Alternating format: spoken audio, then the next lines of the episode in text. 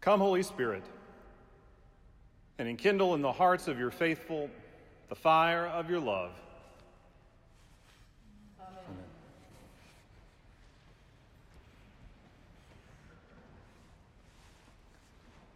Making the turn from Charlesgate, chin high weeds and feral plantings obscure the Fens gardens and crowd the sidewalk looming over the stone wall like wispy yellow green fingers, reaching in the breeze for passersby. Driving beneath a, a, crooked and lightless traffic signal, we continue past the crumbling Berklee facade. Potholes punched through the pavement to the mossy remains of the Mass Pike below. The raised doors of the Engine 33 Ladder 15 firehouse open to a ruinous sea, sheets of asphalt leaning against curbs and tipping into sinkholes deeper than subway tunnels. Like flashes in the corner of our eye, we sense living creatures tucked between these buildings, peering out of their glassless windows. We cannot see them, cannot discern whether they cower or they coil, but some awakened ancient energy inside of us twitches alarm. Our heartbeat quickened. We, we lock the doors and tighten our grip on the steering wheel.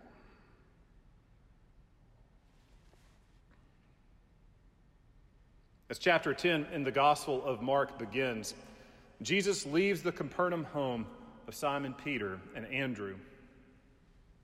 Yesterday and a million years ago, he began his ministry there near the Sea of Galilee's northern tip, calling his disciples from its shores.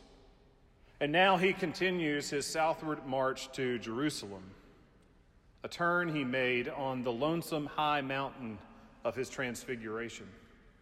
And all along this way, the Pharisees haunt the rubble of his companions' hopefulness, torment the vestiges of what prayers for safe passage he had dared in his own heart.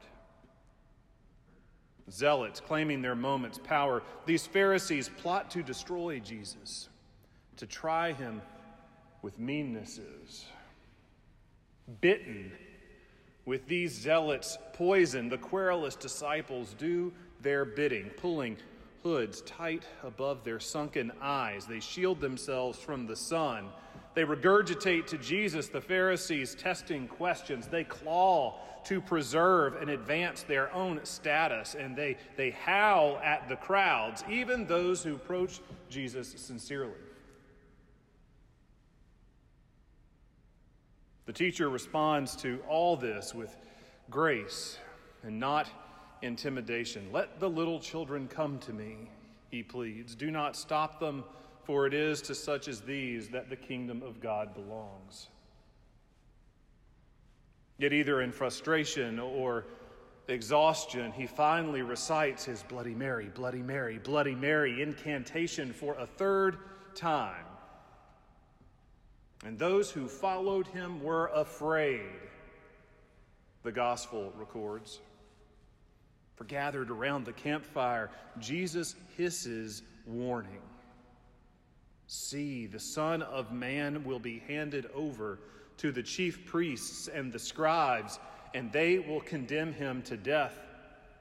They will hand him over to the Gentiles, and they will mock him, spit upon him, flog him, kill him, and yet, after three days, he will rise. Indeed, do you see these great buildings? Not one stone will be left here upon another, all will be thrown down. And after that suffering, the sun will darken, the moon will not give its light, and the stars will fall from a shaken heaven.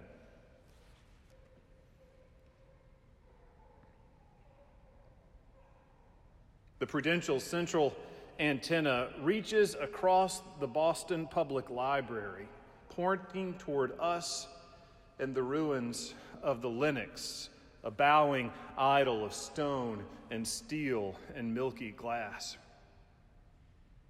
Inching out of its crooked shadow, we pull behind the cremains of a construction van parked on the wrong side of Boylston at Dartmouth. And did we see that?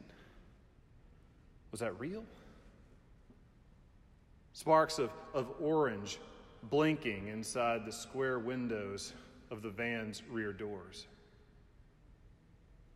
We close our eyes and shake at the impossible image when again we sense movement, this time behind us. Instinctively, we dart our head and hear Old South's rusting bell moan.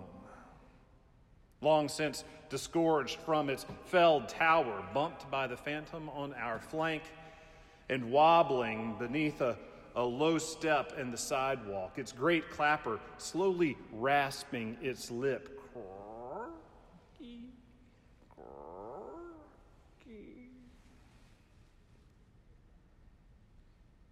Opening our car door, a smell of sickness knocks us back into the driver's seat. With one hand to our mouth and nose, we, we paw above the sun visor and find a package of aged COVID masks, fitting two around our ears and tucking a third into our pocket. We gird ourselves and step out onto the curb. The Copley Square before us is a muddy, fetid pool.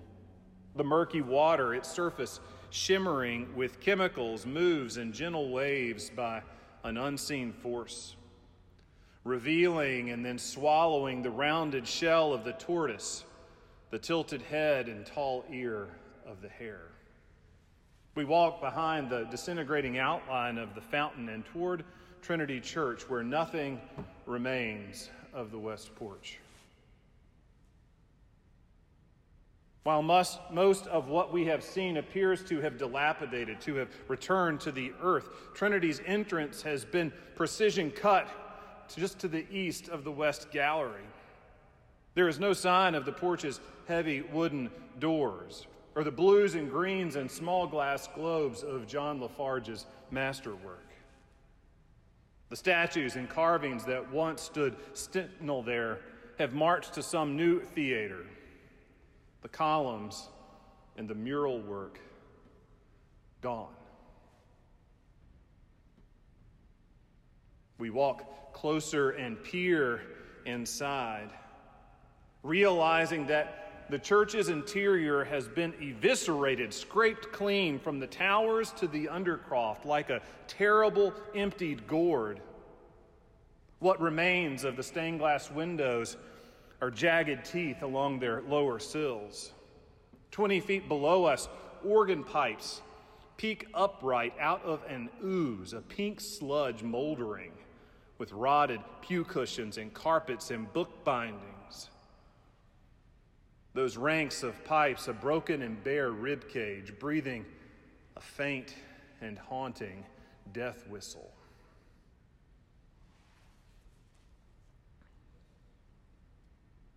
Without warning, a cry splits the stale air, the shriek of a blind wraith, the plea of a suffering spirit Son of David, have mercy on me.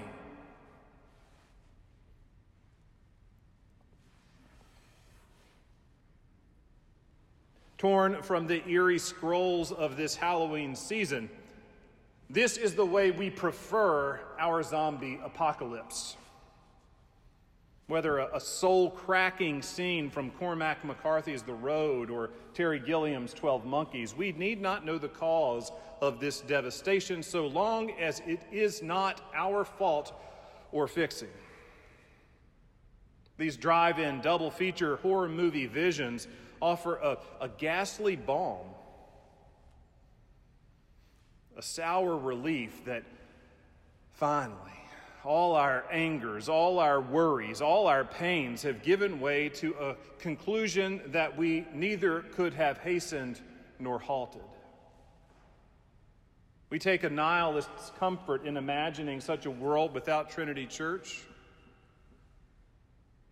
For that world is without all we hold fond or familiar And blessedly, we have no responsibility for any of it.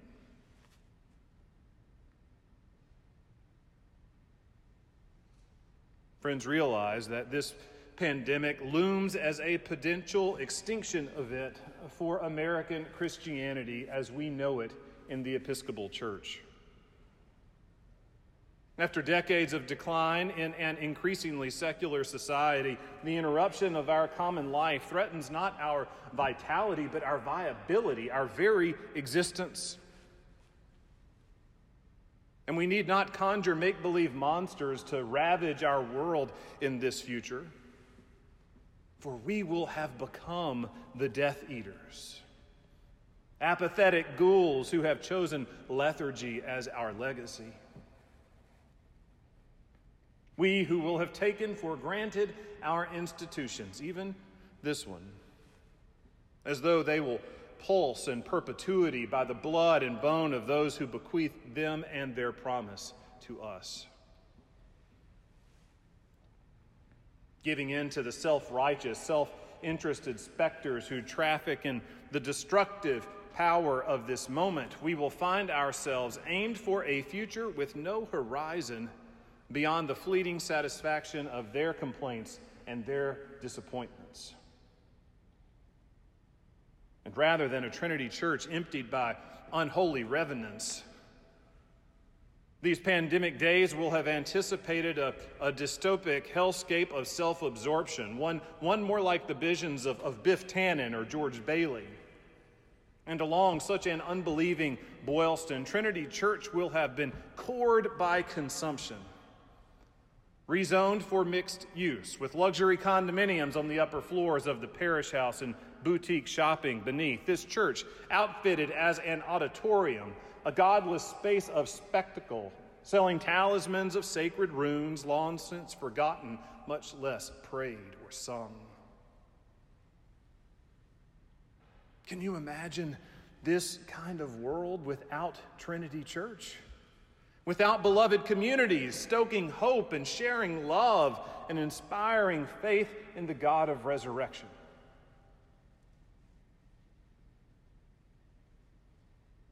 Let that absence haunt your imagination.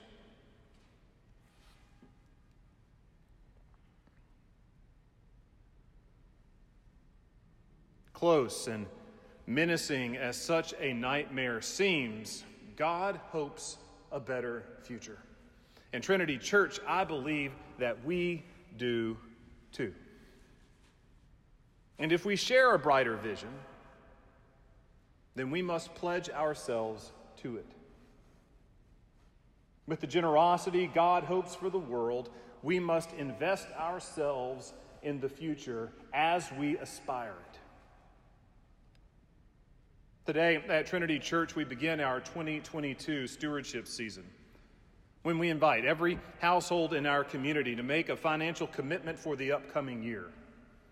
We call this commitment a pledge, and we view that covenant as a promise between us and the God of all creation. That by this pledge, we will invest ourselves in a movement greater than ourselves alone.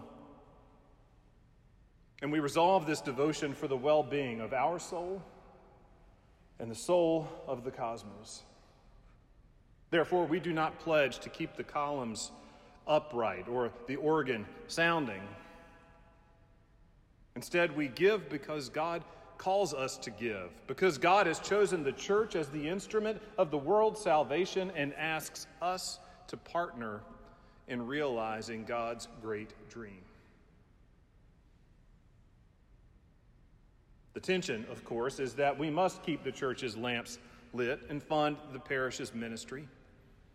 For we spend only what we can afford, and we can afford to spend only what has been pledged and granted. Therefore, our invitation to stewardship has two goals. Individually, we pray that every member of this congregation will give faithfully. And then communally, we pray that together we will provide for the ministry to which God calls us.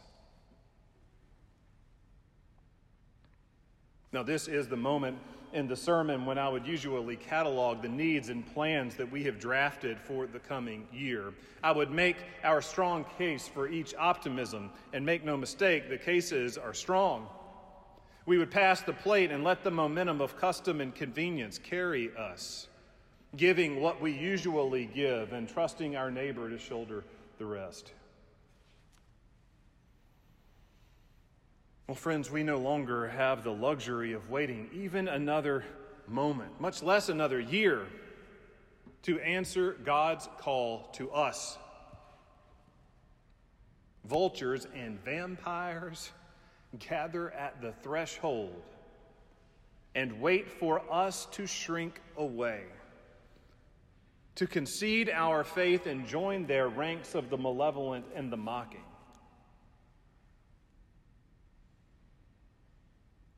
People of God, let us stand against them. Let us throw off our cloak and run to the risen Christ.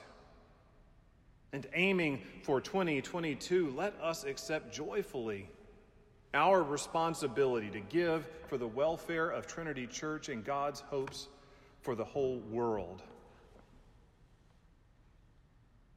Filling this church. Filling this church with your generosity and love, teeming in response to every cry.